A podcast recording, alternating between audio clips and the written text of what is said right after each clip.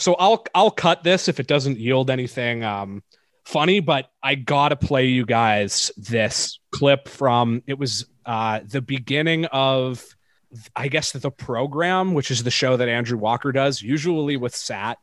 Um, and normally I would feel bad about making fun of uh, the program because I like Sat so much. I love Sat. But Sat was actually gone and Bick was filling in for him. So I'm in the clear. I, I haven't chat on Sat at all. And um, actually, Sat's absence is the reason for what's about to happen. Yeah, what's about to happen exactly. Um, I'm just gonna play it for you. It's it's truly something.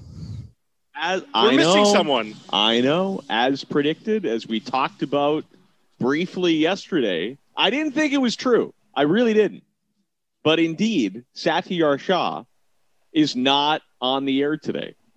He has taken he has taken the day off. Now, that's fine, right? It's all well and good. I, I I've never understood this uh, when you do the same show for a long time and you take a day off. People uh, text in or they tweet in and they're like, "What happened? Why is Walker off the air today? Did he get fired? Is he like what? What's?" And it's like, man, y- your job as a as a fireman or a or a garbage man or a janitor or whatever, you get holidays, and we too, even though we're part of your daily routine, we get time off. We get holidays. Okay, so just to just to pause here, we're getting to the good part, but my favorite part about this is that like conspicuously absent from this thing of like why do people freak out when you're missing is that the the time that he was missing was immediately after he said a bunch of horrible shit about junior hockey players and that's why everyone thought he was got fired not just because like oh he was gone but like because it came immediately after he said a bunch of horrendous shit about dan carcillo so um yeah anyways Oh, was he like denying his experience kind of thing? oh yeah yeah yeah yeah, Oh, Yeah, we- we talked about it on the show Interesting. Sounds like something we talk about on the show. all right all right so this is this is where it starts to get good here You can't freak out when someone's not there. That's generally what I say. However, However, you're right. I, I, I brought this up yesterday. I, I thought it was a bit convenient to me and you, okay this is this is just bullshit and i'm gonna cut it out but it's coming uh, Tim and Sid, on uh, on Sportsnet and Sportsnet 590 The Fan. Um, whether you know you consume these guys or not, they've been in Canadian sports media for a long, long time. Uh, I have a loyal. Never heard of him, by the way. Officially broke up. Sid Seixeiro's leaving Sportsnet to join Till like Breakfast two weeks Television ago. in Toronto.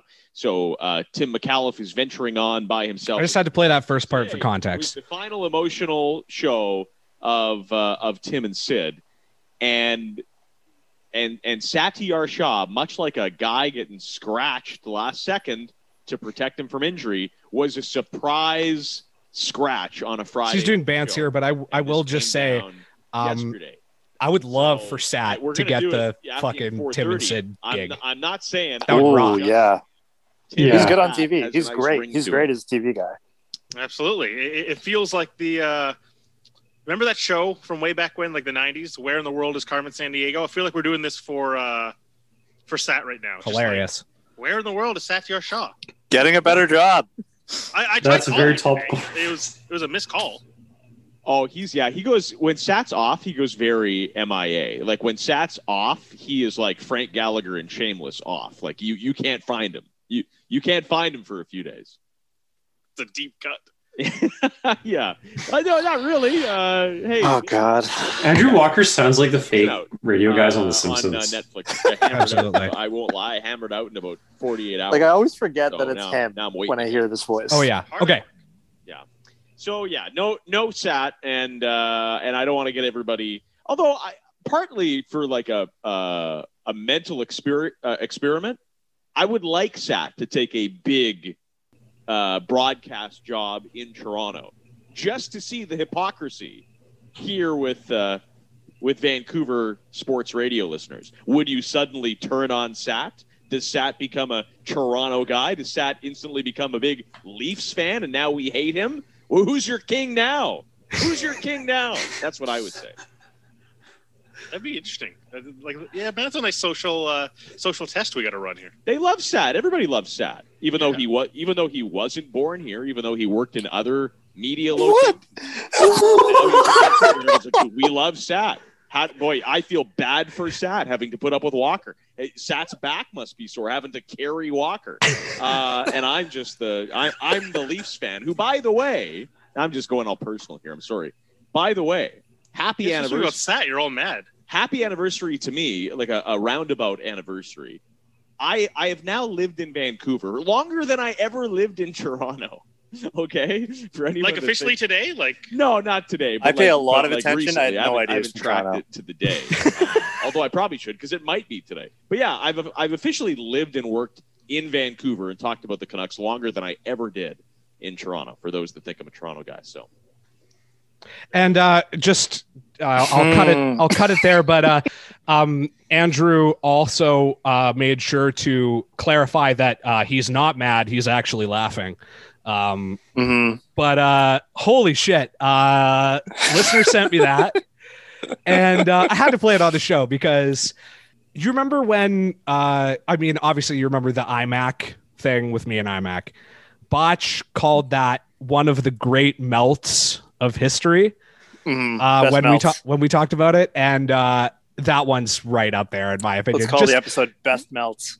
just openly um, getting incredibly upset that everybody likes Sat better than him, and then also wasn't um, even born. and that's the funniest part because it's like, yeah, Botch wasn't born here either. Like, you're missing the point. The point is not that.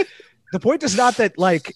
It's like, oh, I know I, I act like a humongous asshole and call everybody a moron all the time and like kiss Block management's ass block everybody on Twitter, but like everybody just hates me because I'm from Toronto. Like, uh, I just I loved it. I had to play it for you guys. Um, I would, I would be open to being a show that like. Please send us more 650 clips like this. I would love to start the show with, uh, with uh, just laughing at the radio guys. oh yeah, absolutely. Uh, any listeners out there?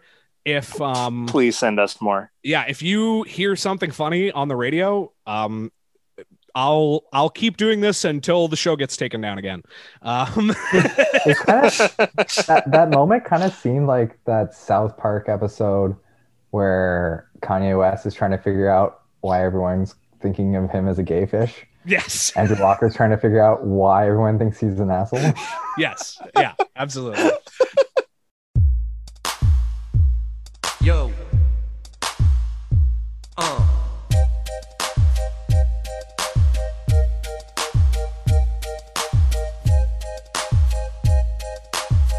Uh, come on. I've been so lonely, girl. I've been so sad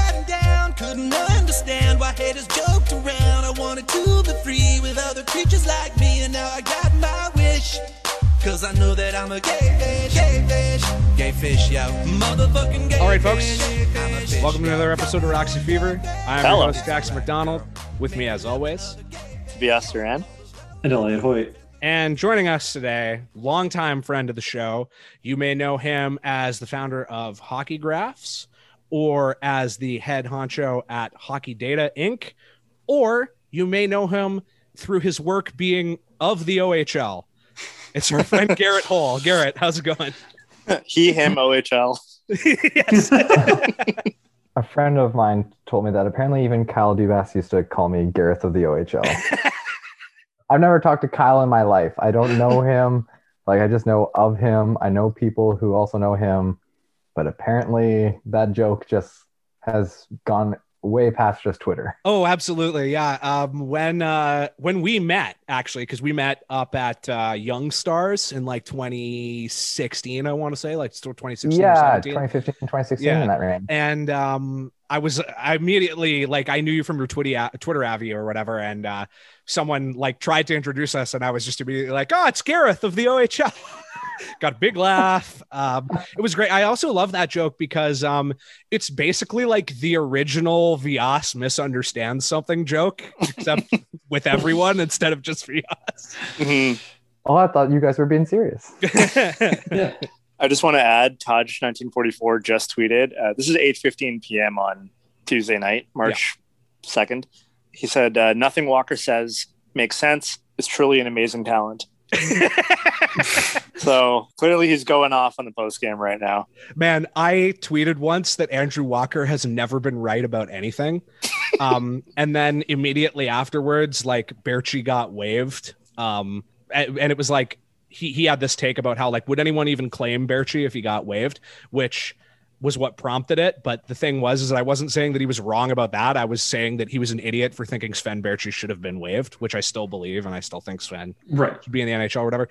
And he like came back and like replied to me like three times. like he was like, "Oh, who's wrong about everything now?" like he's just so thin-skinned. It's so funny. But anyways, um, I don't want to talk about Andrew Walker anymore. I want to talk to our friend Garrett. Obviously, we uh, all of us just like half watched the uh, Canucks Jets game, so. Je- uh, Garrett's the closest thing we we can have to like a Jets guest. So we'll get to a couple questions about them in a minute, but just overall, Garrett, as the most uh, stats inclined person currently on the show, I got to ask you, like, is there a good team in the North Division? Because I feel like every time I watch any game in the North Division, I just find myself scratching my head and like wondering if any of this matters or we could learn anything from it because every team just seems so flawed. Yeah, every team is either losing to Ottawa. No, they're just all losing to Ottawa, and sometimes that's Ottawa. yeah. yeah, like uh, the short answer is yep, you you you got it. But I don't know. It's it's it's definitely something. This this year is definitely going to be interesting because, I mean, stats like looking at like all the hockey stats and the models that are popular and everything that every that kind of depends on you know everyone kind of sort of playing against everyone, but that's not what's happening this year. So like people are looking at Toronto, and it's like wow, they're like near the top of the standings. And I'm like yeah, but you know they'd probably be second or third place in most of the other divisions. And I don't know if there's another team in the North that would, you know, be a shoe in to making the playoffs in any other. Yeah, a shoe in? No, probably not. No. Like I think Montreal, I know they've struggled or whatever, but I think like quality wise, they're a fringe playoff team. Yeah. But like, yeah, no, I, I would agree. Yeah. all the teams look got like weird shit. things. Yeah. Well, what's going to happen when it comes down to the playoffs? I mean, it will be hilarious if whoever the Canadian teams are just get destroyed. Or they just totally luck out and just like dominate. And people are like, see, see, the North Division was actually good. That's hmm. and honestly, I, I've watched hockey long enough now to know Branson deserves the Probably- Conn Smythe. exactly what's going to happen. well, the problem with this is that it, the problem with this scenario, Vias, is that it involves Ottawa making the playoffs, which is I'm, and making it past the first round. I'm thinking far down the road, buddy. yeah, yeah, fair enough. I mean, okay, so uh, the Jets and Canucks just split their series against one another, but I guess I'll just start by asking, like, of those two teams, which does because they've split, they have like I think they've split the season series so far, or it's been close. Um, of those two teams, like, which deserves to be in the playoffs more? Wow. Um, I mean, yeah, they're both really bad at some things. I mean, Winnipeg's hilarious because they're one of those teams, and they're a team that I know a little bit more than the rest, but they're just one of the most ridiculously outshot and out outchanced team that still ends up getting wins, and it's been sustainable for multiple multiple seasons in a row that they consistently do better than their Corsi or their expected goals for like three seasons in a row because they have a Vezina goaltender and they have a lot of finishing talent. But that said, they're also a terrible team because they're getting completely outshot and completely outchanced all the time. So despite having this elite finishing and elite goaltending, that just makes them average. Then you have the Canucks. Uh, the Canucks are very top heavy. And I mean, like, no one needs to go too much over the issues with depth and some of those uh, contracts too much because I'm sure you guys have gone over that more than enough. Yes. Some of those contracts, too much. Always saying it. We put that on. We we we put that on top of the dressing room or door overhang when we go into the Rox Fever Studios. Well, I mean, thanks for taking Myers off our hands, though. oh yeah, you're Yeah. very welcome. it was so funny when you guys, uh, or well, not you guys, but when uh, Vancouver signed Tyler Myers, there was actual um, Jets Twitter uh, fans that were posting celebration gifts and stuff like that. Okay, well, yeah. What was he like in Winnipeg? Very similar, but hidden. Uh, so like he was the third right hand shot to go on the ice because the number one and number two was Buff and Trouba, and when you have those three guys ahead of ahead of you, you know it allows you to take some soft minutes because like when when Myers screws up, if it's a fourth liner that's behind him, that's a little bit different than when you know you got a top line guy coming Mm. behind him. So the Jets were able to kind of mask him a little bit, which made things a little bit better. But in the end, the results weren't that much better. You mentioned um, that the Jets have consistently gotten outshot and outchanced and gotten bailed out by their goaltending and their strong shooting talent, which uh, I know that feel. I'll just say that much after watching uh, the Canucks all of last season. But I know the roster is a little bit weaker these days than it was. But do you think like coaching's played a factor in that, or is it personnel based, or like what? What's the reason for that? Because you you look at some of those Winnipeg teams, particularly a few years ago, and the talent was there, you would think, but their underlying numbers were always uh, really um, uninspiring, I guess you might say.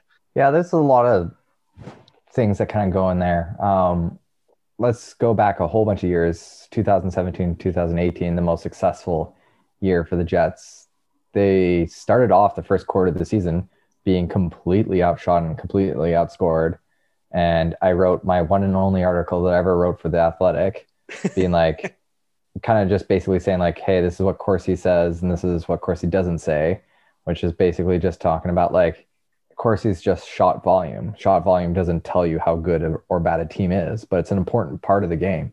Like when you're when you're thinking about offense, it's three things: get as many chances as possible, which is Corsi. Get those chances to be as good as possible, expected goals, and score, shooting percentage.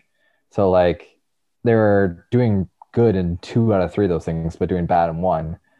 And it was very similar for the defensive end, but eventually after literally maybe about five games after I wrote that article, the Jets started trending upwards instead of like their wins and losses regressing towards their shot differentials. The opposite started happening, and I literally had the um, video coach of the Jets like DMing me, being like, "See."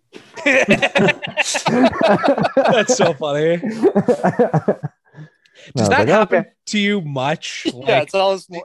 yeah I, I mean like i'm not gonna i'm not gonna um ask you to like air out all your dirty laundry or do anything that would like jeopardize your relationships uh, with future clients or whatever but You're like, already here, though. you, i mean yeah you are already on the You show made so the first mistake. it's it's it's worth noting that you probably can't get yourself in any more trouble by anything you say on the show Well, like like I said before the show, I've just slowly been inching and inching, seeing what more and more I can get away with now that I'm fair enough kind of more more like a head uh figurehead. yes yes Are there more stories of that sort where I mean, you've had somebody from a team reach out and who who you had no idea was reading your stuff, or Um, there's, you know, there's things been like a couple times. Uh, like I had one um, meeting. So like generally speaking, going to like my role in uh, hockey data was I was one of the founders of the company. So I put in a lot of the intellectual property.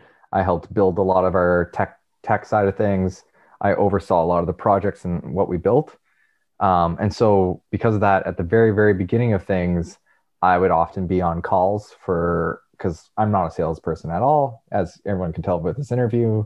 I'm stuttering. I don't talk very well. It's the way it is. sound Um, fine. yeah you're not that bad believe me Yeah. and um, so I'd just be on the calls to just answer the nerd questions every once in a while. And there was a couple times like, oh, we have Garrett on here, and like they would randomly like mention like something. that I was like, wait a second, that means you know who I am. Or they're like, oh yeah, I follow you on Twitter with my like hidden account or whatever. But yeah, um, there, there's there's some interesting ones. Like I, I can't name names, of course not um, but there was one uh, person who used to write for Hockey Analytics that eventually didn't anymore. So that's that's a general enough thing that will make it difficult to know who it is. but they literally would be like have ideas of things that should be written, so they DM them to me for like Oh. ideas before I went pri- private. Uh, that rocks. That's great. And this would be somebody that all three of us would know if you told us the name of. Probably. Okay. I would certainly know them. I, Two and a half, Yeah. I maybe. can, I can Okay. almost guarantee that. Yeah. Well, I'm gonna go look that guy up now. of course. Of course. Yes. D All right. U B A. That's a great that's a great joke because it also implies that you don't know who the Leafs GM is and have to look up who he is. Kyle du- Duba. I have never heard of this guy. um, what's the uh, with the Habs? I, I and it's okay if you don't have an answer to this not question, him, by but the way. what's the yes, in case that's not obvious. Um, yeah. What's like the dumbest thing you've heard a, a semi-serious hockey person say like in private about on ice like because i know i have obviously like our mutual friend rhys jessop and then um, other guys who have worked for the panthers and stuff like you hear some really amazing stuff about like the way that people who are more um, stats savvy were able to kind of run the table in the league about mm, five or six years ago, and some of the just absolutely uh, like batshit insane takes that are out there that are earnestly being uh, presented by both like people in the media and people who work for teams. And I understand if like you know you you have to do some major editing here but i would i would love to know like if there's an incident that sticks out in your mind of like wow i can't believe somebody seriously just said that Um, I remember I was thinking this when Steve Simmons told me in a bar that uh, McDavid will never be as good as Jack Eichel. okay Wow. that's pretty good yeah And I, I ended up like tweeting about that. And so now I'm blocked. So, okay that's pretty good that's good yeah yeah, yeah fair enough so I don't Well, mind, you I don't can't see it then. print that one out. So if you're a guy like Steve Simmons and your whole life is just hot takes, I wonder if sometimes you you just or if, like just eventually you you become the meme. you can't yeah you can't like Mm. Separate a hot take that you have that's earnest from a hot take that you have just because I fucking got to write something this week and this, Mhm. this was what I had on me, you know. I got to make up some story about hot dogs and a vendor. yeah. So nobody's called you things like the uh, MLK of Vancouver. I came across a screenshot for that one recently, and I just laughed for ten minutes. That's so funny. That was so good when that happened. Um, uh, with this, this won't, uh, this won't, um, make it in probably, but like, I'm so happy that in literally three years, we've gone from Blake Price and Megan Chaka getting so mad at me for making fun of Bell Let's Talk to like everyone hates Bell Let's Talk. Can I say something that's not on? The record? Absolutely. Absolutely. Oh, Yeah. okay. Yeah. So Okay, I'll cut all that, but um, Okay. I might leave in the thing about that I said about Megan Chika, but um, The part where Jackson's right will be kept in. well, I always keep. I Is always. the is the editing process. That's correct, baby. And I was, Mm, and I was just on Southpaws, and baby, wouldn't you know it? Right again. right again.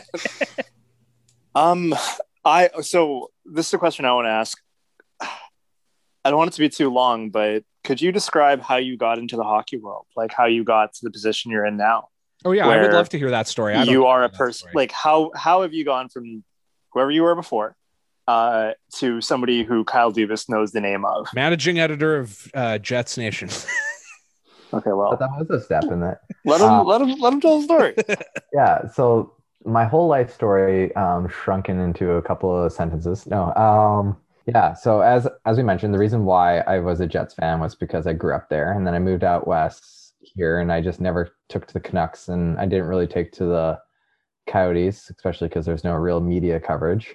And so when I was out west, I just kind of became a generic hockey fan. Just followed some players like Joe Sakic and Steve Yzerman, those kind of guys, just players that I liked. And eventually, when the Jets came back, um, I was at UBC and I was taking uh, bioinformatics, which is nerd talk for being saying I know more about biology than most statisticians, and I know more about stats than most biologists. I know less about stats than the statistician, and I know less about bi- biologists. Um, Classic. That's like me with uh, hockey and leftism, which is why I started this show. That's like me with hockey and leftism and the, and the law. so um, I was taking a very anal- analytically inclined uh, classes at school around the same time as the Jets came back uh, when they bought the Atlanta Thrashers. So I just started Googling things and I found um, a blog that was then called Behind the Net, which is now called Arctic Ice Hockey, which is Sports Bloggers Network.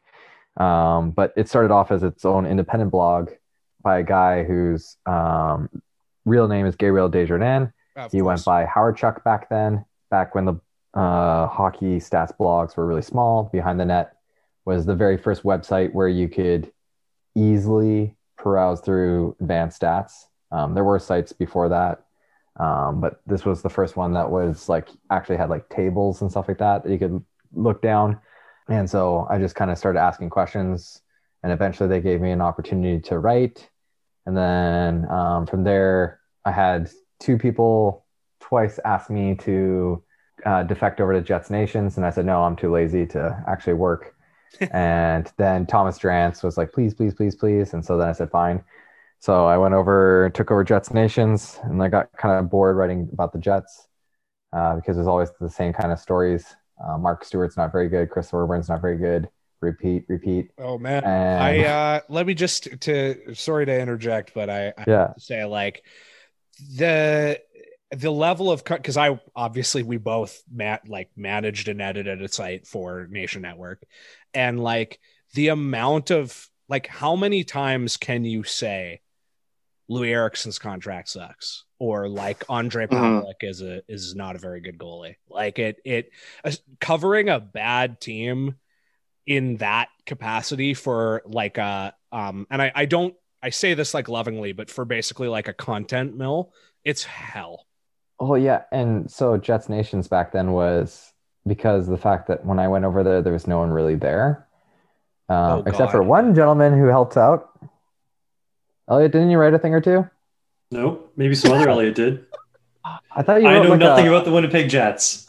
I thought you. I thought Drance got you to write like a random. Oh no, that was Josh Weissbock. Ah, yes. Yeah, yeah, he got Drance got Josh Weissbock to write something random. It was like some like just it was literally like the most generic um, prospect update, the kind of thing. The only uh the only left leaning man in hockey who's more problematic than us. Oh I'll my just goodness, say the that. stories I could tell you about Josh. I can't wait know. till he DMs could- me with just an eye emoji as, as he likes to. exactly. Yes. I always like it. So this um her- veering off and tangenting off Yeah, of why I yes. into hockey analytics and whatever. the show. Um Yeah, absolutely. the the day that I, or sorry, the trip that I met uh, Jackson was also the trip where um, I saw J- Josh Weissbock basically make Thomas Drance cry. Just by being- Oh, not not not actually cry, but like coming close to it because Josh was such a problem. Yeah, I it's honestly Josh is such a like inspiration because he, it's just like, oh yeah, you can just if you're like good enough at stuff, like you can just be however you want. It'll be fine. Anyways, Yeah. Um, so, anyways, Jets Nations got really bored writing Jet stuff all the time. So, even though the fact that I was having to write a whole lot because the fact that I was one of the very few people that was actually writing for Jets Nation, um, Josh was doing his random prospect stuff. Thomas would write the odd article, but and then we had some people to do game game day stuff. Other than that, everything was me. Um, and for some reason, I thought, hey, you know what? Screw school. I'm gonna write even more. Um, so I randomly tweeted out asking, "Hey, would anyone be interested in reading a blog if I just started writing on hockey stats in general, um, non-specific stuff, just kind of talking about like theory, talking about like because that's what I like to do a lot, like just being like, okay, why why is it that you know this stats used and this stats not? Why is it that we like this? Why do we care about that? that kind of stuff. You know, kind of like just kind of br- not just looking at numbers and saying this player is good, this player is bad, just kind of like looking at the philosophy and theory behind this kind of stuff. And um, yeah, a lot of people said they were interested, and two people also said, "Can we join?" And that's how Hockey Graphs got started. And uh, I was looking back at it, and when it was just the three of us, with a little bit of help of everyone else, I think we wrote like 250 articles in that year. Holy. Yeah, That's wild. I just want to. I also just want to say too. Um, I listen. I am now like be, mostly for ADHD res- uh, reasons. I have to listen to old episodes that I've already heard of a podcast in my headphones to like get to sleep. Um, Yeah. it's Yeah. like a it's Yeah. like a comfort and like I'm there too. mellow Yeah. down thing. And the very, very, very first podcast that I ever did that with was a Hockey Graphs podcast.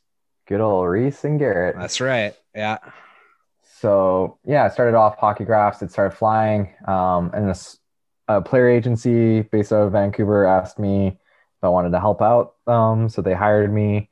Uh, what I did for this player agency is mostly like developmental st- statistics. So like they're a fairly young and new player agency, so they're kind of smart in being like, because a lot of player agencies basically, hey, I have Jonathan Toews, and you want to be the new Jonathan Toews. Well, you should sign with me because I have 80% of the NHL. And they get like the cream of the crop. They get the 1% no matter what. And that's where all the money is at. So what this uh, company was like is they said, okay, we can't really get to the top 5%. So what we're going to do is we're going to try to get the 6 through 10%. And we're going to try to develop them into being somewhere in that 5% if uh, at all possible.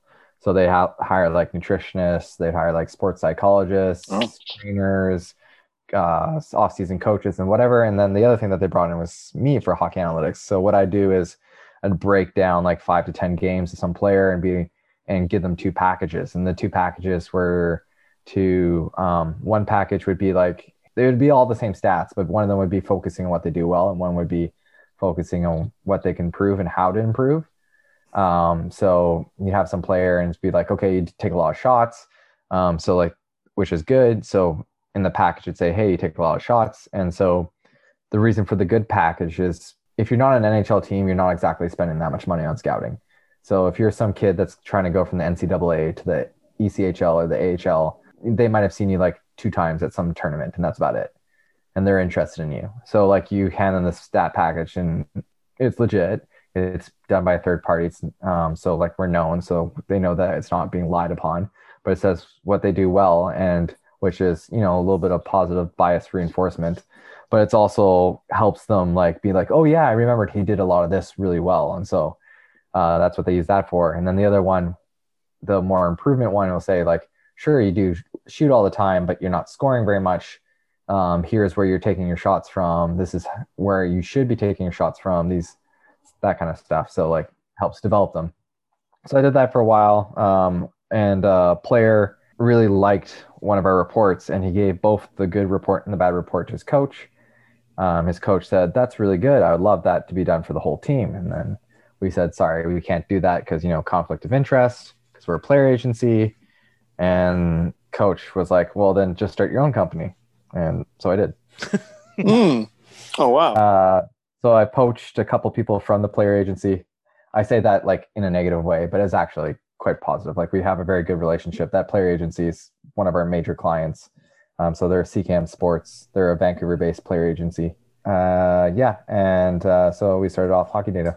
That's awesome. Thanks for telling the story. Yeah, that's great. That's that's really interesting. I never I never knew any of that. I just kind of, you know, it's funny. I saw a tweet like recently where someone was like Twitter is such a weird like microcosm of things to know about people because it's like there's so many people on that you follow on Twitter where it's like you know their innermo- innermost thoughts but like you don't know what their legs look like um, or whatever. And like that's so true because it's like I know uh, all kinds of random like like I know that you were a bassist in a touring metal band, but I didn't know the story of how you like started hockey data. And I will add to that um Garrett is staking out the like very very uh rare territory of being both guest on Roxy Fever and small business owner.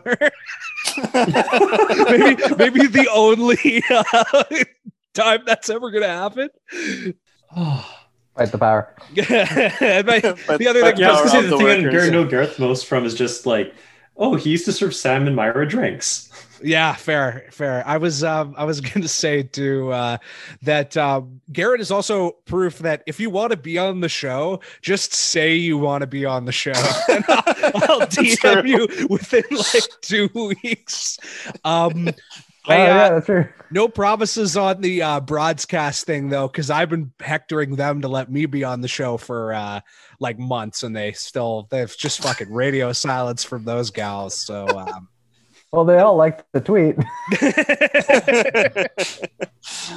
yeah, fair enough. So, as somebody who has worked uh, closely with a lot of different um, hockey teams at various different levels, I would be curious on obviously like to the extent that you're able to talk about it without jeopardizing anything for yourself. But I would be really curious, like, They all suck. What do you what do you think the um what do you think like are some challenges that people who are in stats like trying to get the NHL to embrace what you might call like a more progressive outlook on on the game in terms of like viewing it through an analytical lens like what are some of the challenges that you have as somebody who who works in that sort of field? Like because what when we had Micah on the show uh during the playoffs and we like talked a lot about how and it's easy to understand like oh these stats are good and like look at how good they are and like look at how predictive they are and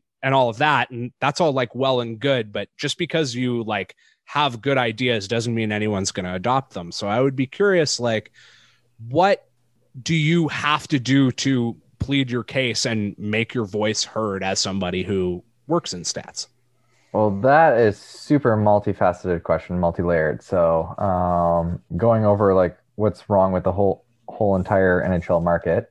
well, not just NHL market, but entire hockey market in terms of an industry. Um, well, starting from the top. Um, so start off with ownership. Um, so a lot of these hockey teams, not just specific to the NHL, this is top to bottom, is either like a crazy passion project or it's a giant yacht for them to show off to their friends. It's not always true, but you know, for a lot of times that is kind of what it is. Yeah, and both I will uh, just add to that too that both of those things are preferable to the third, slightly more rare option, which is just an asset to be bled dry like any other, sort of in Yeah. the uh, like Melnyk mold or whatever. And so, yeah, like a yacht to show off to your friends. You think that sounds bad? Well, at least that's fucking better than just being Alex Meruelo or whatever. Um, Yeah. And not- unless that's a future not that I'm client of yours, in which you, case but you know, Alex Meruelo, great, big fans. Um, you know, anyways. my yeah is not agreeing to the to those specific people. It's just agreeing to the the concepts that yes, bleeding dry is worse. Yeah. Um, oh god, I'm gonna get in so much trouble. Uh, uh, but yeah, going back. Don't to blame things- all of us. Yeah, yeah. I don't know, no, it's my fault. Um, no, so that's that's like one issue. So like you're trying to you have to encourage that like those people because those are the people signing the checks, um, especially if they're if any check is over a certain amount. Um, like generally speaking, like when I'm dealing You with signed uh, Slovaks too.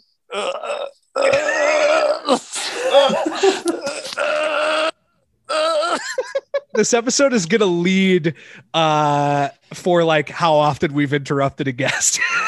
no question. I'm sorry. it's all good. Uh, where was I? Oh yeah. So Signing Slovaks. I'm gonna take a moment. Yeah, it's all right. See, it's fucking hard. Uh, now I know how Rhys felt like when I was uh, podcasting.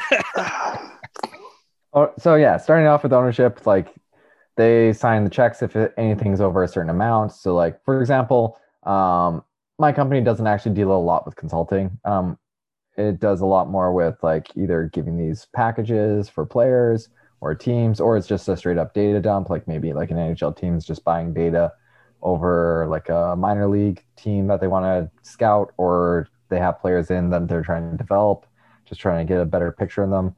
Um, So a lot of times you're just like setting off checks. No, nothing this time. Uh, so like you, you might be talking to someone who's like a player development person or VP or something like that, and you know they're like, okay, if it's under this amount, I'm allowed to authorize it because it'll come out of my budget. If it's anything more than that, so there's that. Um, budget restrictions is obviously like a huge issue with ho- hockey, and uh, this kind of ties in with something that hockey's hockey is not run like a business. Um, never has been, and um, who knows if it ever will be. I mean, things are kind of transitioning in that direction. But what I mean is, like, for example, um, not to give out too much information, but there's one NHL team um, where part of my job was to show an ROI, um, so a return on investment based off of um, what we expect and how that would improve their them and their drafting and their development and such like that. And the guy was like, "Yeah, yeah, I totally agree. Like, I kind of did some off the cuff kind of calculations before this meeting, and it's kind of I got this kind of same thing, but we can't afford it." And I'm like, "I just proved mathematically, and you agreed to it that it pays for itself, but you can't Mm. afford." It. Right. So so there's there's that. Um, now going into the more general, so that's more like specific to like investing. Um, now going to the more general, um, I mean, there's there's a lot of layers to it because um, one of the things like as you touched in with Micah is it's one thing to say, okay, these numbers are important. I should invest in them. It's another thing to be like, okay, these numbers that I hired to get six months ago are now telling me something different than what I believe. I'm going to go against my belief. That's that's you know you're battling human nature there, and that's Mhm. that's a difficult thing to do, get with. That like someone can admit their own biases when they arise, and that they can go against them with that. So that is that is the most difficult part when it comes to convincing people with analytics. Yeah, I, I totally hear that. Um, one of the things that I've been kind of like like a, a drum I've been beating a lot recently is how like the real um the real kind of conflict between camps in or like the real oh yeah, I I saw you tweet ideological conflict in hockey isn't uh isn't stats versus eye test. It's idealism and materialism. And what i mean when i say that is that like if you're going up against if you're like a small little stats company let's say right and you're going up against the entire nhl and the way that they do business and like the way that they function kind of as a uh, jobs program for former players and there's a lot individually for for each of these guys like riding on that and you think that the pure you know correctness of your ideas is going to be enough to overtake that power then you're actually just as naive as all the eye test guys. Um you're just naive about a different thing.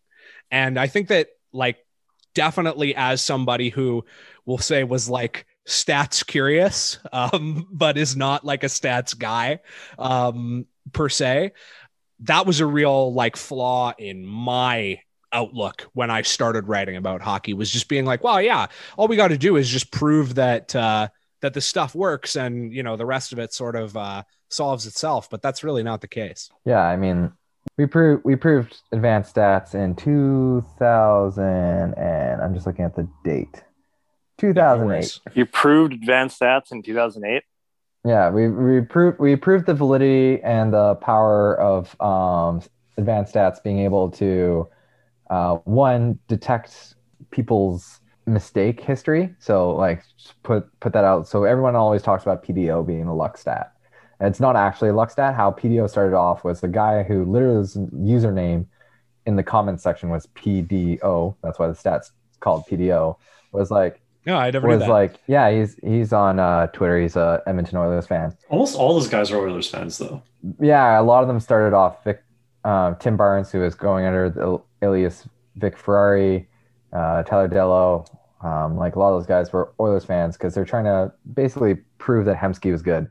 Um, in uh i will say that's amazing i will say too in fairness um being an oilers fan who can count is like a real market inefficiency so it's like uh, it's pretty it's pretty obvious why those guys got into that Yeah. racket. Um, but anyways, No, but this brings up a good point that like I feel like has gone unmentioned, which is that almost all of hockey stats is based on posting. oh, 100 percent, absolutely, It- very very good point. Like the trajectory of billion dollar sports franchises have been, has been changed because of posting, which is something that we don't talk about And enough. that's why we decided to start the show. this goes back to um like the PDOs thing is like this was literally it wasn't an article even it was just a literal comment section because like back then the comment section of these articles because this was before Twitter was a big thing too was literally all just like you can go back unfortunately Vic Ferrari aka Tim Barnes who works now at for Washington Capitals his site's closed down and private um, but like you'd go to this site and literally the comment section was like Tyler Dellow, Gabe Desjardins, Tyler Dellow, um, another name, another name, uh, and then all of a sudden randomly like Myrtle. Um, and and back then Myrtle was like the contrarian. Um, and it was it was interesting because like literally PDO was just discovered because they're like, hey, most of the times where GMs ended up shooting their own foot by selling low or buying high on a guy, they always either had really high shooting or low shooting percentage, or they had really high or sh- low save percentage. Hey, we can combine combine the two, and we can kind of pick out the players that everyone ended up. Overhyping or underhyping. Yeah, exactly. Like putting a big contract to, and then it ends up never working out, or you know, uh, Niederreiter gets uh, traded away because he has like a three percent on ice shooting percentage, and then all of a sudden he becomes a really good player. No one foresaw that coming. Mm. Um, so like we were able to quite quickly detect like, hey, if you looked at those things, you know, Micah always used to say, if you pay me a million bucks, um, just to every once in a while say, no, don't do that. And my one of my favorite tweets of, of all time. Yeah. I will say I- no to you twice for a million dollars a year, and it will be worth it. and it'll be worth it. Yeah, and it's it's unfortunate, but like as, as you mentioned, this a lot of hockey is very fraternistic in terms of almost everyone who has a job was h- fired from the same job and elsewhere, and also on top of it, almost everyone involved is either an ex hockey player who played pro or related to an ex hockey player who played pro, and that's kind of the way it is because like one of the big things ignoring ethics when it comes to having a diverse company and having diverse people working for you is that you're not going to think singularly, right? Because you have people who grew up in different fields and different, they have different biases in different aspects. And so you can counter your own biases with that. When you have hockey, almost everyone has the same biases because they all came up the same way. Mhm. Absolutely. Yeah. Real quick, I saw that you were the general manager of the Greater Vancouver. Uh, Former. sorry, former. Uh, yeah, yeah, yeah. What? So you're a GM? What's Uh, I was for two seasons, yes. okay? What's it like being the GM of uh of a? Well, so I don't know what league it was. I had it open, uh, but U sixteen AAA and and other years. So back then it was called major and minor midget but they realized that you know calling teams that is not a good idea so they changed that Yeah. um, Yeah. it took them a while uh, like literally every single name pee-wee adam midget yeah uh, we got rid of those in like 2016 or something, and everyone still says them. it's so stupid. Yeah, I It's had no idea they were taken out. but yeah so going back to um, things that won't get cut um, Yeah. um, so GVC is um, like, so you have like minor hockey programs, and so this is one level up from minor hockey programs. It's like the elite elite of minor hockey programs. So, for example, Vancouver uh, proper would have Vancouver Thunderbirds, which is like West Van, not West West Van, sorry, the west side of. Yep. Never mind. Gotcha. Uh, yeah, yeah. uh, west side of Main Street. There we go. Uh, and then you got uh, Vancouver Minor Hockey, which is like the east side of Main Street. You have um, uh, South Delta Minor Hockey Association, and you had two minor hockey associations that have now merged and become one with Seafair and Richmond. And so what we would do is GVC is we would be able to take the best from all those areas. nowhere, no other areas. So those were our players. We take the best from each one of those, and we'd make a team. And um, so it's very high level hockey. So like um, Evander Kane graduated from that uh, Gallagher, Tristan Jarry, Nick Petan. So like it's had a lot of like that's just from GVC. That's not from the league. Um, uh, Oh, wow. So it's a very it's very very high level. Um, it's it's you could think of it as the farm team for junior hockey. Gotcha. Um, okay. That's not that's not as much the case now as it used to be because there's also the school leagues and they kind of compete against each other. Is that is Okay. that like North Shore Winter Club type thing? Yeah, Okay. yeah, Right. exactly. So the so those leagues uh, with the school leagues, um, um, I did some analysis uh, for recruiting back when I worked there because I was just kind of curious. Um, generally speaking, uh, the elite players will go to both. So you'll have some of the top top players in both levels, or sorry, both leagues. Um, but generally speaking, the depth is much greater at well, no longer major, minor midget. Um, the U8, the Yes. U18 uh, AAA hockey. Uh, that know exactly why that would be, other than um, I think that generally speaking, um, Is it just more expensive? Yeah, like is it just like an expense thing? Uh, yeah, the, so it, it's extremely expensive, and so but um, if you're the reason why there's elite players on both sides is because if you're an elite player, they just give you a scholarship, so you don't have to pay. So like, Mm, so for example, we'd lose about four or five players to like Delta Hockey Academy or North Shore or something like that, and um, and generally speaking, those players would be, you know, they'd be someone we'd lose one or two players who potentially would be in our top six, but like no one who is in our bottom six would be going over to pl- play there because the fact that um, it was too expensive because they wouldn't be getting any discounts or anything like that. right. right. Right.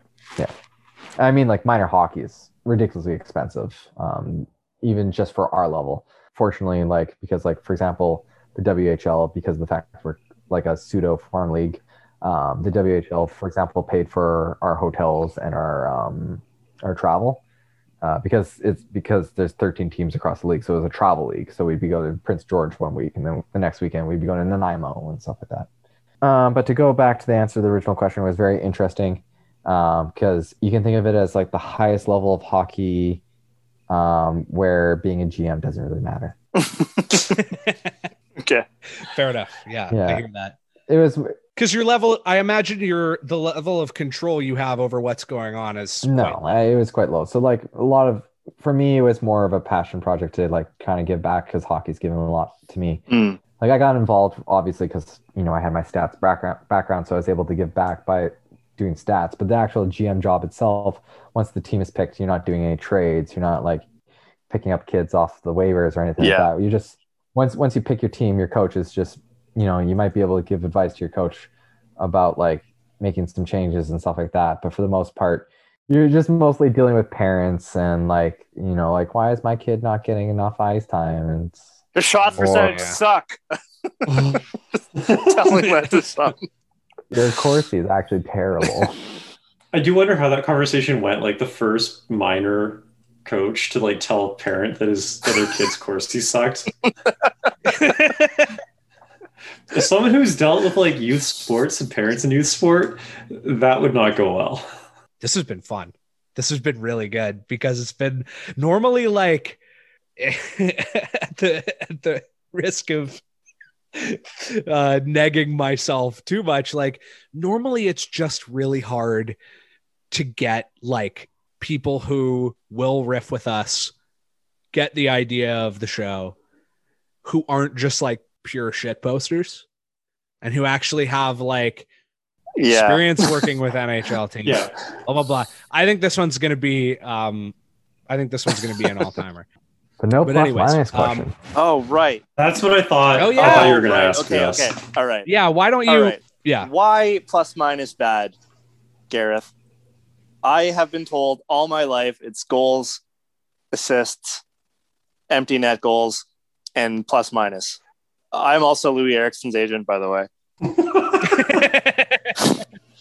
So um, there's this person called Gareth of the OHL who wrote an article behind the numbers why plus minus is the worst st- statistic in hockey Oh my and should be abolished? Wow, we should get him on the show. You should. I'm gonna DM him Uh, right now. Will you actually listen though? yeah. So there, there's a couple. Of, there's a couple of reasons uh, why plus minus is not really looked too kindly. Uh, you can take it from two different perspectives. So like first, let's take it from a uh, just purist analytics perspective. Generally speaking, there's a saying that all models are wrong, but some are useful Mhm. uh, which gets too much into like philosophy of st- statistics and modeling. Um, but generally speaking, uh, you either want a model to do one of two things. You want a model to be predictive of future success. So it says, hey, this guy is going to be good because he's been doing the right things. Like, yeah, sure, you might not have outscored in the future or currently.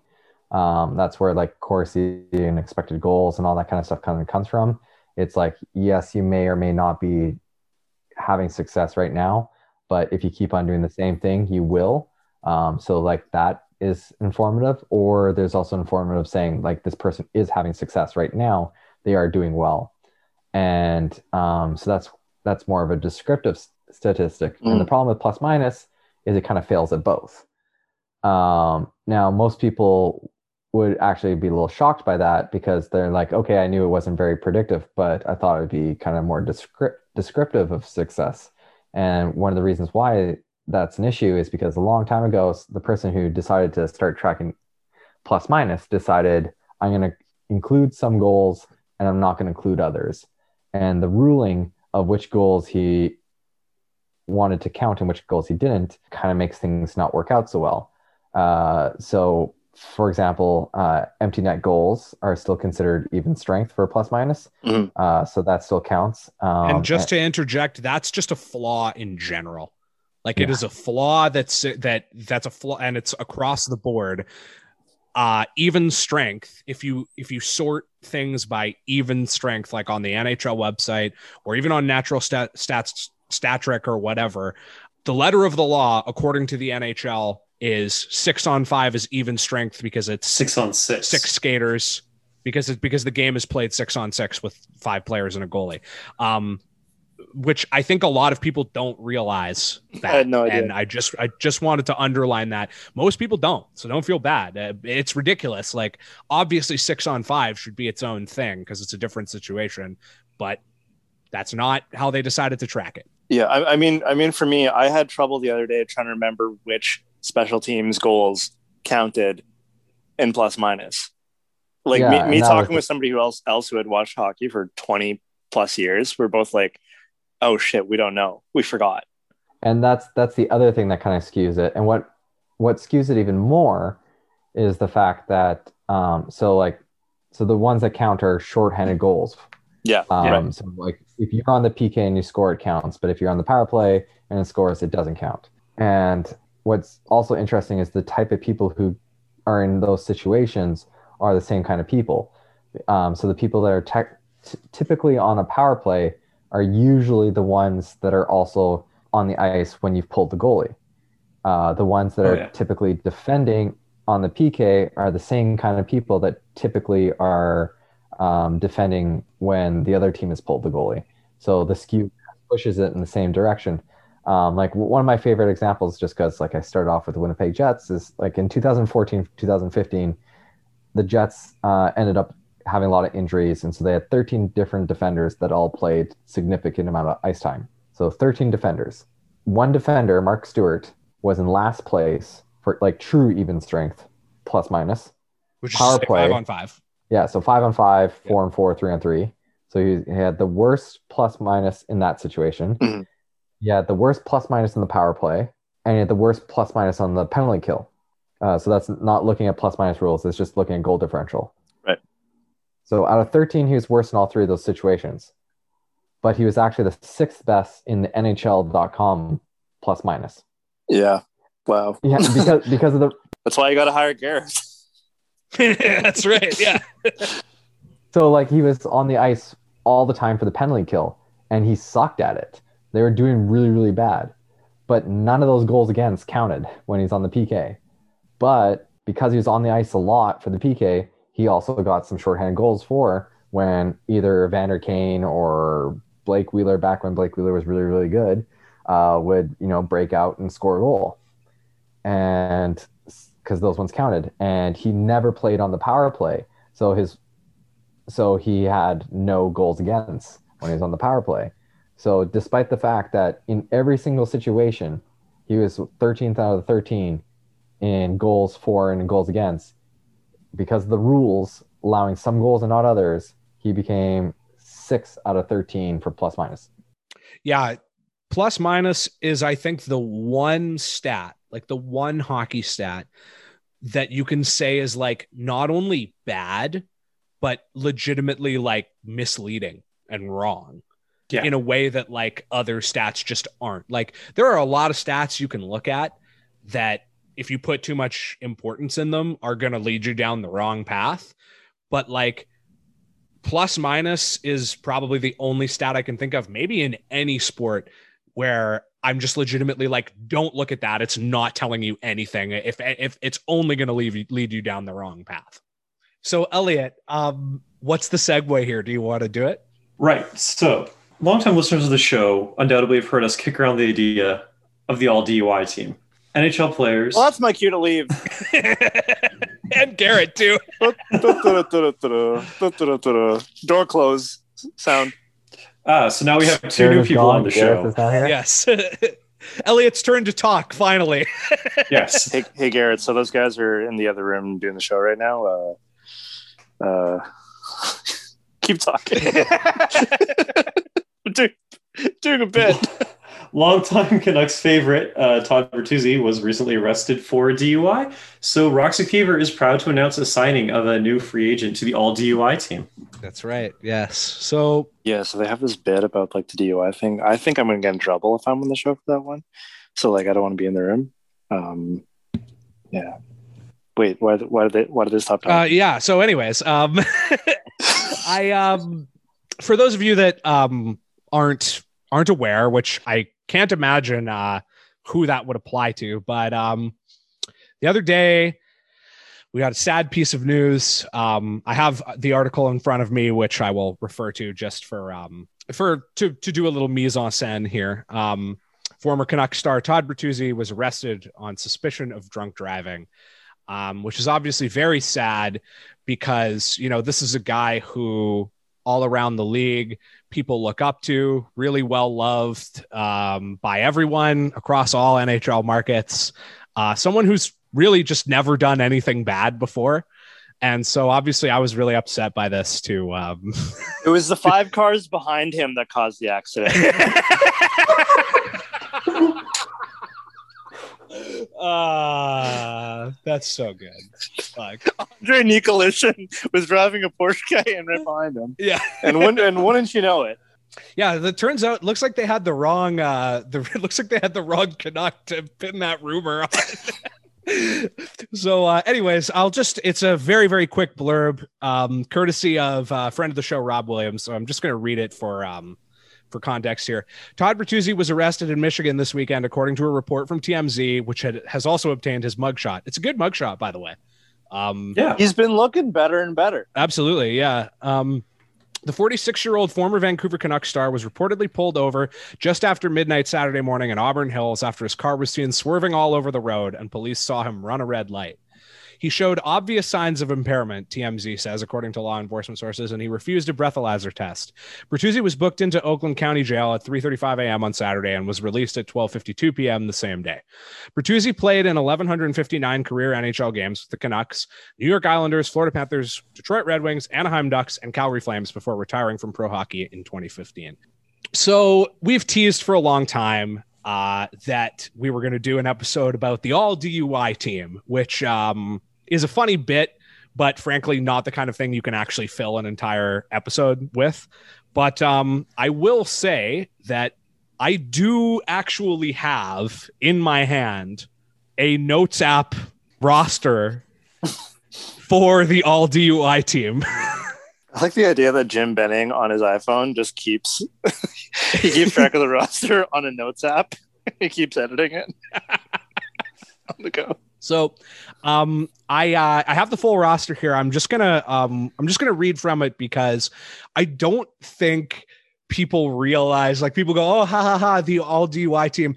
I dug into this and I found the best players who have been booked for DUI, and I just want like you guys don't have to talk about any of this whatsoever other than just i want some observations on the overall quality of this roster so first line left wing bobby hull first line center sergey fedorov Holy shit! first line right wing brett hull My God. you thought the Uh. were the best family duo to play on one line well let me tell you so Sergey and Brett have the chemistry too. I did have to do some. Um, I tried to consider handedness here as much as I could, um, but I do have a couple of centers playing wing because um, it just worked out that way. They were better uh, quality players. That's the Team Canada problem. That's exactly Yeah. right. Or sorry, DUI team. Yeah. Same thing. Tom, Thomas Drance. The problem with Team DUI. How I would do Team DUI, Uh, all right. which So- was a good article by the way. Second line left wing, Neal Broten. Second line uh, center, Ryan O'Reilly. Second line right wing, Rick Vaive. So I realized that I, Vias is looking at me very puzzled. Uh, Neal Broten and Rick Vaive both played hockey in the 80s and were very good. Uh, Rick Vaive played for the Canucks. Is that right? at or one point, yes, but he he was um he was sort of like um not in terms of play style, but in terms of the Canucks trading him and then him becoming an all star. He's sort of like oh yeah. Cam Neely before Cam Neely. Um, Gotcha. And Neal Broten was actually one of the lone players on the 1980 Miracle on Ice team to play in the NHL and become, and certainly the most like decorated in the NHL. The most elite prospects of all time. That's right. And um, uh, just to add on to that as well, uh, not on this roster, but on the Miracle on 80 uh, or the Miracle on Ice team from 1980, um, goaltender Jim Craig uh, did not make the list, but does have a DUI. All right. Line three. And you can, you, you know, if you have qualms with where I have these players listed, that's fine. But Are you are you going for like a top six, bottom six, or are we going for like four skill lines? Or no, we're going for we're going for the best possible. Who are they playing? What type? What type of tournament is this? I I consider this based on the roster I have. I'm going to say international. Okay, so double IHF rules. Double IHF, double you gotta- IHF, the bigger ice. and of course, all these players are in their prime. I will add. Um, yeah, yeah. Yeah. Okay, so third line, third line left wing, Simon Gagne. Third line center, Alexei Zhamnov. Third line right wing, Todd Bertuzzi. Zhamnov with Bertuzzi. That's going to be interesting. I haven't I haven't heard that name in years. he played good with uh, um, Tkachuk and Selanne, so I guess uh, Bertuzzi's Tkachuk and uh, Yeah, that and works. That Gagne tracks. I mean, I'm assuming Tkachuk would be on this team also, but nope. I mean, well, no, but Jackson went by a lot of good, by a lot of like strict rules here. yes, yes. Did you did you outline that part? You didn't. No, I didn't. So um before we get to the before we get to the fourth line here, um Yeah. I uh I followed this very strictly. So I mentioned that um these are all players who were booked for a DUI. I didn't go for convicted because it's not enough. Um Mhm. But I all of these players that I've listed, and there's probably more too, but these were all the ones that I could find. Um, there's a news article at some point about them either getting pulled over or arrested or et cetera, et cetera, for DUI or suspicion of a DUI. Um, I did not include anyone who was. Um, I didn't include, like, for example, Tim Horton who died. Um, yeah, not because it's Yeah. in bad taste. I don't give a shit about that, but just because he's not that good. but he also never got charged. And he also never got charged. Yeah. And um, this also, also, this be awkward in the locker room with Ryan O'Reilly.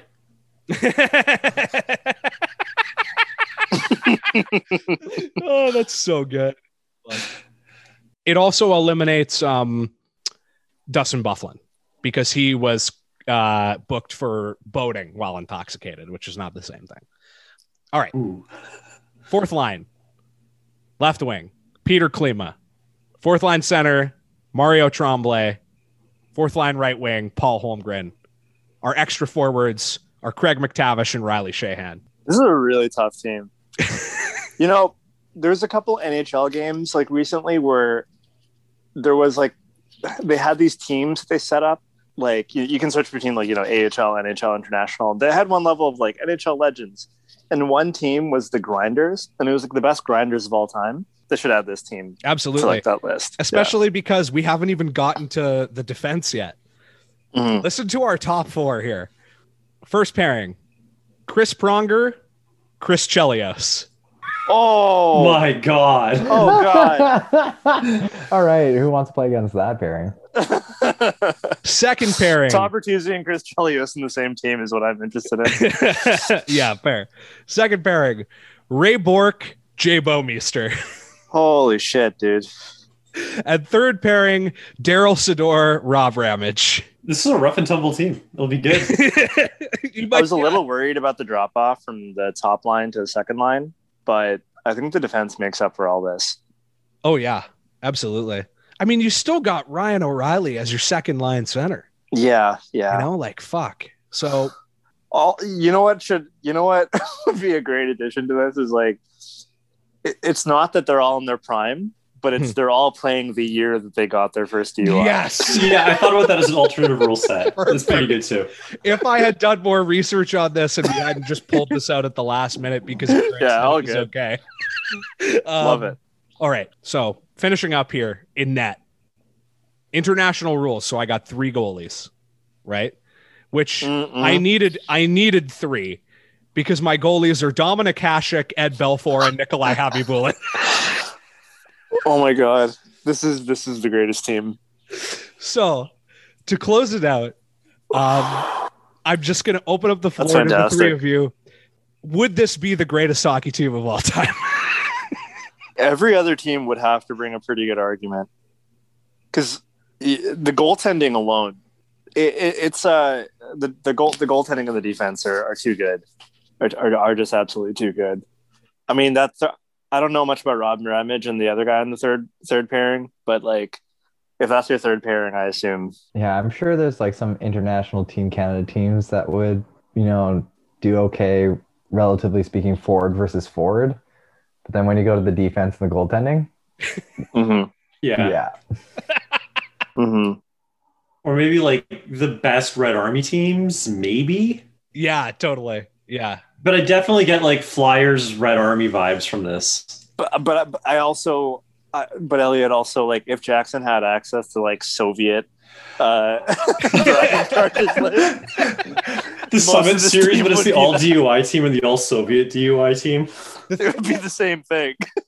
It would just be that Red Army team. Yeah. We're just back to that. Red Army team. So going through this uh this process, like Sergei Fedorov plays defense on that team. yeah obviously like the first thing that surprised me was like doing more and more digging and just being like oh holy shit. Like they're like because because initially i'm like okay like peter worrell on the third line this is a bit tough. But as i did more digging i could push all the goons like completely out of the lineup and uh replace them with like actual decent forwards. But um the thing that uh that kept um that like kept me up at night was like what if someone did like a study on the correlation between drinking and driving and being able to play hockey No, that's the thing that gets him in trouble, man.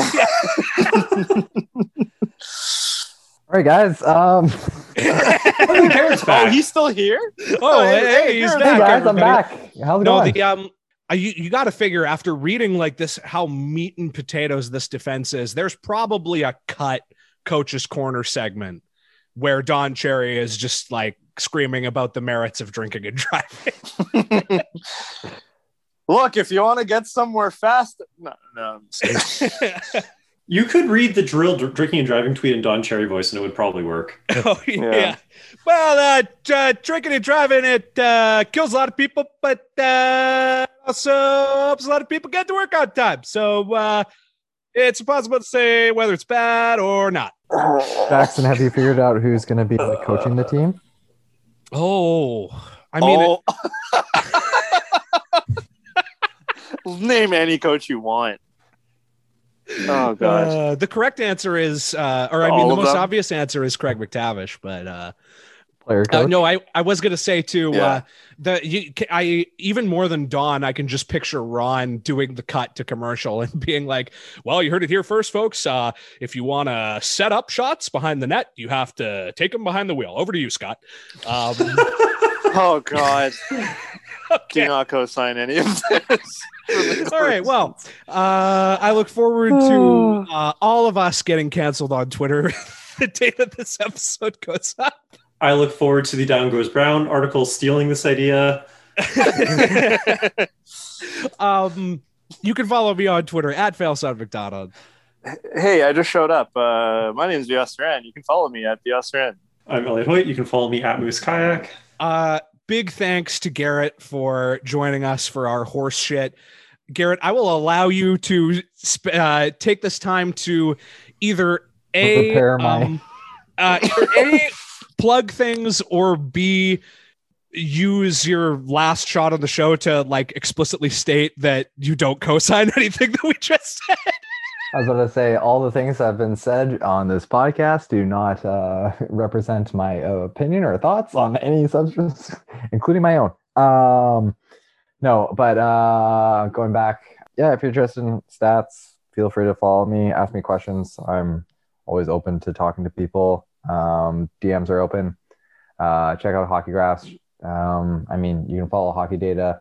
Uh, they don't do a lot of public stuff though, so um, sorry. Uh, but yeah, Hey, hey, hey, hey, Garrett. If somebody uh, gun to your head, um, you have to like build a team or like scout a team, but you're only allowed to use one stat. And like, yeah, somebody's got a gun to your head. Which one would you use? So you go to a carpenter and you like put a gun to his head and you're like, you have to build a house. You can choose only one tool. Which Well- tool do you choose? Well, guns to your head, man. You're really, you're really going to say this to the guy with the gun So to your how, head? how did I turn a saw into a hammer? all right, all right, all right. uh, but no, I, I mean, like the, it kind of depends on like what league I'm dealing with, uh, because he, as we kind of mentioned before, some stats are better for you know developing a player that you know if you're stuck with the players that you got, or if you're into a league where you're making trades and stuff like that. Um, but I guess I would start off because like I believe in a top-down look, so start from the top. Um, and these things don't tell you enough of everything, but um, they're the the starting point. Uh, that would be like some sort of war type statistic. Um, Okay. Just because of the fact that that's where you would start things, and then after that, I would use because I can't use another stat. I'd use scouting and um, qualitative stuff um, to go further. Wait a second. Does this count um, if I'm taking qualitative data and turning into quantitative data? So like I take all the scouting notes. And Uh, no, I'm going to say no. Okay, perfect. Then Then I'm, uses sentiment analysis on it.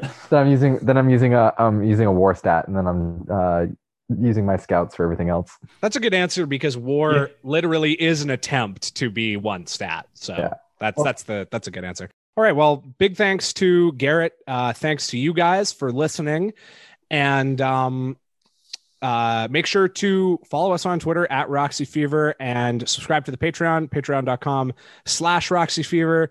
Uh, we just put up a great episode about Kevin Bieksa that I really enjoyed recording.